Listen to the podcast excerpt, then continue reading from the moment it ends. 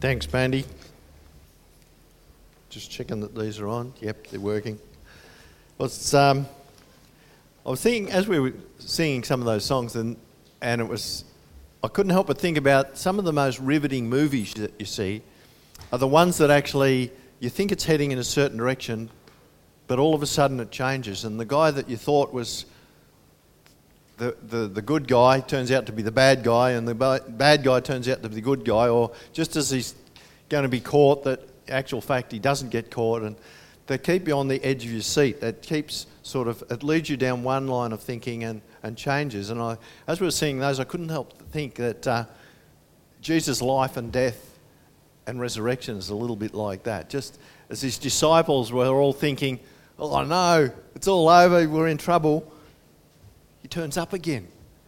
So uh, it's, a, it's, one of those good, it's one of those good movies. And I'd just like to, um, a scripture that I, I shared probably a month or so ago, um, that Jesus talked about unless a grain of wheat falls into the ground and dies, it remains alone. But if it dies, it bears much fruit. And uh, there were three points, but I'd just like to drill down into those three points today. Um, I think it took me about five minutes last time, but I'll, we'll drill down and look at what those three things, um, that, what those three things that Jesus actually referred to. And I'll see if I'm going in the right direction here. Yep. Unless a grain of wheat falls into the ground and dies. Now, that mightn't look like wheat to you, but it was the closest thing, seed that I could find. That is a seed of um, of a particular grass. We grow lemongrass, which is a, that you eat. Um, so that seed, when you think of it, it's it's a weird one because a lot of our native grasses, not like wheat, where the whole crop ripens at the same time and you harvest them all. Um, lemongrass, I actually have to go and pick each ripe seed as it becomes ripe over many months. So um, bit of a pain, but they're the seeds. They've got little whiskers on, so they blow in the wind. And um, Jesus said, I tell you the truth, unless a kernel of wheat falls into the ground and dies, it remains a single seed. But if it dies, it produces many seeds. And there's three things that Jesus was actually um, teaching us. First of all, death wasn't the end. And he was referring to his own death initially, but he also refers it to ours death is a transition. And uh, often we talk about death, or we don't like to talk about death because, oh no, don't want to talk about dying, um, because we think it's the end. But Jesus taught us that it wasn't actually, it was just moving to a different form. It's a little bit like the um, larvae of a dragonfly. And the larvae of a dragonfly spend its life crawling around the, the mud, and that's why they're called mud eyes. They crawl around the mud in the bottom of a dam and when it comes time for them to become a dragonfly, they actually crawl up the stem. They still look like a mud eye, but then their shell cracks, and out comes this incredible dragonfly. Now, can you imagine that dragonfly trying to explain to all the other mud eyes that, you know, what it was like, and, uh, and even what they were going to look like once they flew off? It's a little bit like that when we, we die, like someone in heaven trying to tell us that this isn't all there is. But there's a whole lot more when, uh, when we morph into something else. And Jesus talked about that. He says, he talked about it being a transition. Uh, and unless that seed dies, it can't transition into something else. And so there's three things there. And that's just a picture there of, from those little fluffy seeds, that's the uh, whole crop of lemongrass seeding again. So that little seed had to uh, die and grow again to become what they're supposed to be. And now we can eat them. So death is not the end, a transition. And that's when Jesus t- told us about a new church being born. When he, he was uh, raised from the dead, and uh, not only raised from the dead, when he ascended, in Ephesians it talks about, Ephesians 4.11 says, and he was, it was he who gave some apostles, some prophets, some to be evangelists, some to be pastors and teachers. They were gifts to the church. That was when the church was born, was at um, the ascension of Jesus. That was his plan and his purpose, and that's what he sent to initiate the new church and to, uh, to prepare God's people for works of service. So, they're the gifts that he placed within his body to prepare us that we could serve. It's not about, um, it's not about everything for our benefits, it's so we can serve others. And so that the body of Christ may be built up. So we see there right at the start that Jesus' death and his resurrection were to instigate the church. And the, the local church has become that part, and they were the, the part that he sowed into the local church, but also the, uh, the larger body of Christ. So you don't have a, a full body without the, the local body, so they're all connected. And um, until we all reach unity in the faith, in the knowledge of the Son of God. So that's our, our aim as a church, is to grow up into God and to become mature and to attain the full measure, measure of Christ. So um, the second one was death to the old was necessary to bring new life in the kingdom. And um, death to the old means the stuff in our lives that needs to to go if we're to, to grow. Death in the old, from the point of view of what Jesus was talking about, if he wanted to ascend into heaven and send his Holy Spirit, he had the life that he had on earth had to die. But as that relates to us, it's about um, putting aside those things, dying to ourselves, the scripture says. He died for all, that those who live should no longer live to themselves, but for him who died for them. So, the stuff in our lives that we need to focus on, if we become selfish and live just for ourselves, we won't discover the life and the destiny that He's given us. John 12 25, which is just after that first one, says, The man who loves his life will lose it, while the man who hates his life in this world will keep it for eternal life. Hate sounds a bit strong, but is basically talking about putting the kingdom life ahead, and then we will find it. You were taught with regard to your former way of life to put off the old self, which has been corrupted by its deceitful desires, to be made new in the attitude of your minds, and to put on the new self. So there's a putting off and a putting on of the new self. And um, I'm reminded of um, a yabby. A yabby if we're all familiar with the yabbies that crawl, crawl around in the dams, they have to grow. If they don't keep growing, they die. But to grow, they have to put off the shell and put on a new shell. And if we're going to grow in God, the stuff we've got to put off in order to, to put on again. And uh, Jesus used the analogy about putting new wine into old wineskins. If you put new wine into new, you need to put new wine into new wineskins. There's a, a change that we need to happen. It's about putting off the self the old self and putting on the new if we're to be the new if we're to be filled with the new wine from God, the Holy Spirit. And, uh, and that way we will live no longer for ourselves but to Him. And then there's the death to the old is about putting down roots to the new. And I've skipped a page here somewhere. but um, so I just I'll just, before we get to that one, it's about recognizing the seed that God's put in us. And um, we need to remember the seed, like an acorn, doesn't always look like the tree that it grows into. Stuff in our lives that God has put into us doesn't always look like what it's going to be. But we need to realize that God's put seed in us. He, Jesus said about the mustard seed, the smallest of trees, uh, the smallest of seeds, but grew into one of the largest of trees. So the stuff in our lives, stuff in your lives right now that God's put there, that maybe we're not recognizing that God's put it there, but it's a seed and it's going to grow. And it's, that's the exciting thing is to look to God and recognize, recognize the seeds He's put in there, recognize the seasons. There's a season in our lives when seeds need to germinate. There's seasons in our lives when we prepare the ground to put the seed in. And uh, there are seasons in, in when it, the growing takes place. and there's a season when the harvesting takes place. We don't always see the fruit, we don't always see the, the grain. It takes time. And um, it's all about recognizing those seasons. But if we were to focus on God's assignment for us, that the thing that He created us for, and we're all different. God's got a different assignment for us each. And, uh, and recognize how we need to, to, to, put down, to put down our roots into God and, and discover what He's got for us. The kingdom of, the kingdom of, of God is about serving rather than getting. And the world's, the world's uh, theory of success is more about getting, whereas God's is more about giving and serving.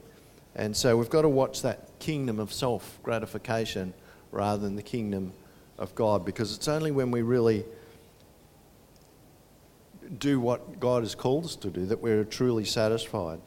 So dying to ourselves doesn't mean to say, oh no, I've just I've got to be a martyr, I've got to give up all the things I love. It's a matter of discovering what really satisfies, and that's in serving Him.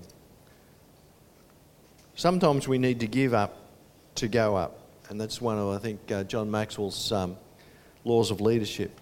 Need to give up to go up, but we need to give up to move forward. We can't move forward in the things God's got for us while we, we're hanging on to the things of the past. And there's, old, um, there's an old uh, saying that says, He who chases two rabbits catches none.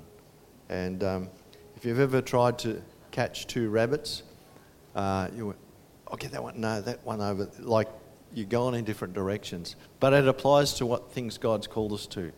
Sometimes we're too busy running after this and that and everything else that we don't actually catch the vision and catch the thing that God's got for us. So there's a time to really focus, and, and everyone's different, but we need to pray and get God to give us that um, thing. The things that we need to say no to um, in our life are just as important as the things we need to say yes to, because that might be that second rabbit that we run off to and, um, and get distracted.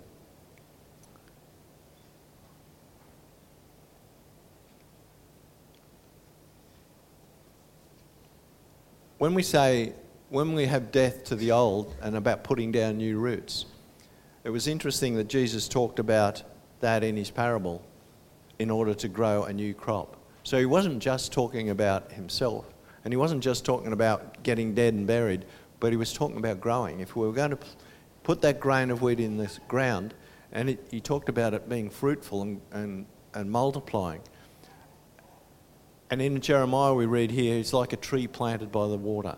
He sends down roots to the stream. And uh, it doesn't, doesn't fear when heat comes. Its leaves are always green. It has no worries in a year of drought and never fails to bear fruit. And this is a promise if our roots go down, if we spend our time, dying is actually putting down roots into Him. Dying to ourself and the direction that that would take actually takes us closer to God and takes us in a new direction for Him. And um, Romans 12 says, Don't conform to the patterns of the world, but be transformed by the renewing of your mind. So it takes a different mindset.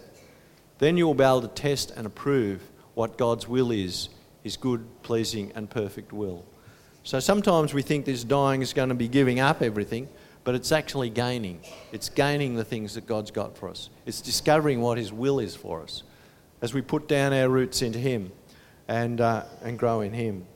And part of that is really getting into God's Word. There's a great scripture that um, was given to me once uh, by Peter Ikarobi from, from Papua New Guinea when he was here talking. And he had words for us, and he gave me this word Is not the word like fire? declares the Lord, like a hammer that breaks a rock into pieces. And I take this as God's word. If we've got hard things going on in our life, if we press into God's word, His word's like that hammer that breaks the rock. It will reveal stuff to us. It will crush the hard things, that things that are holding us back, and uh, and it will release us to be who God created us to be. So His word is critical in our life if we want to go forward. And uh, we need to, to allow His Word to break through, to, to give us a breakthrough in those things. It's also a matter of having balance in our life, and I can't read all those from here, but you might up there. This is um, Wes, Wes Hones, a Christian business coach, and part of his coaching is to get people to have a balance. The centre of that is success. And success might look different things, but he's talking about in business, but in life in general. We need a balance. If any one of those things is missing, it's like a wheel that's out of balance. And so we need to, uh, we need to have fun. We need to have recreation if we want to get a balanced life. We can't be sort of too sour. We need to be able to have fun. We need to keep fit and well. We need to look after our fitness. And uh, we need to take care of our finances because that's all part of life. We need finance. And we need to give our family time. Now, that's, that's involved if you've got children, you can't spend all your time growing a business and ignore your family, your children. Or it simply means your spouse, you need to put that time in uh, connecting. And you need to put time into your faith. Without your faith, without learning to drill down into God, and uh, the scriptures we read there from Jeremiah that's like a tree planted by the water that sends down its roots. And that's what our faith is about, working on our faith um, if we want balance in our life. And when we get out of balance, suddenly we can. Uh, we might get unfit and then we might get sick or we might don't look after our finances and we blow it all and then we're, we're struggling there. Or our family is not much use having all the rest of success but losing your family. Um, or seeing your kids uh, go off the rails. So it's all a part of keeping everything in balance uh, if we're to achieve it. And so having that balance with the five F's um, is all part of putting uh, putting down roots into God and allowing Him to balance our lives. And, um, and we need to put ourselves in a growth environment. And um, Jesus said in uh, John 15, 4, He says, Remain in me, and I'll remain in you. No branch can bear fruit by itself, but it must remain in the vine and uh, neither can you bear fruit unless you remain in me. So there's a pretty clear word from Jesus himself there that talked about keeping that connection, that critical relationship with God. And, um, you know, certain, the certain things we need to, to remain in that growth environment. And in those five F's are all part of it the, um, the faith, the family, finance, and fitness and fun. But it's all it's a matter of watching that environment and certain fish grow to a certain size. If you have a little fish tank and then you put that fish into a bigger tank, it will grow bigger.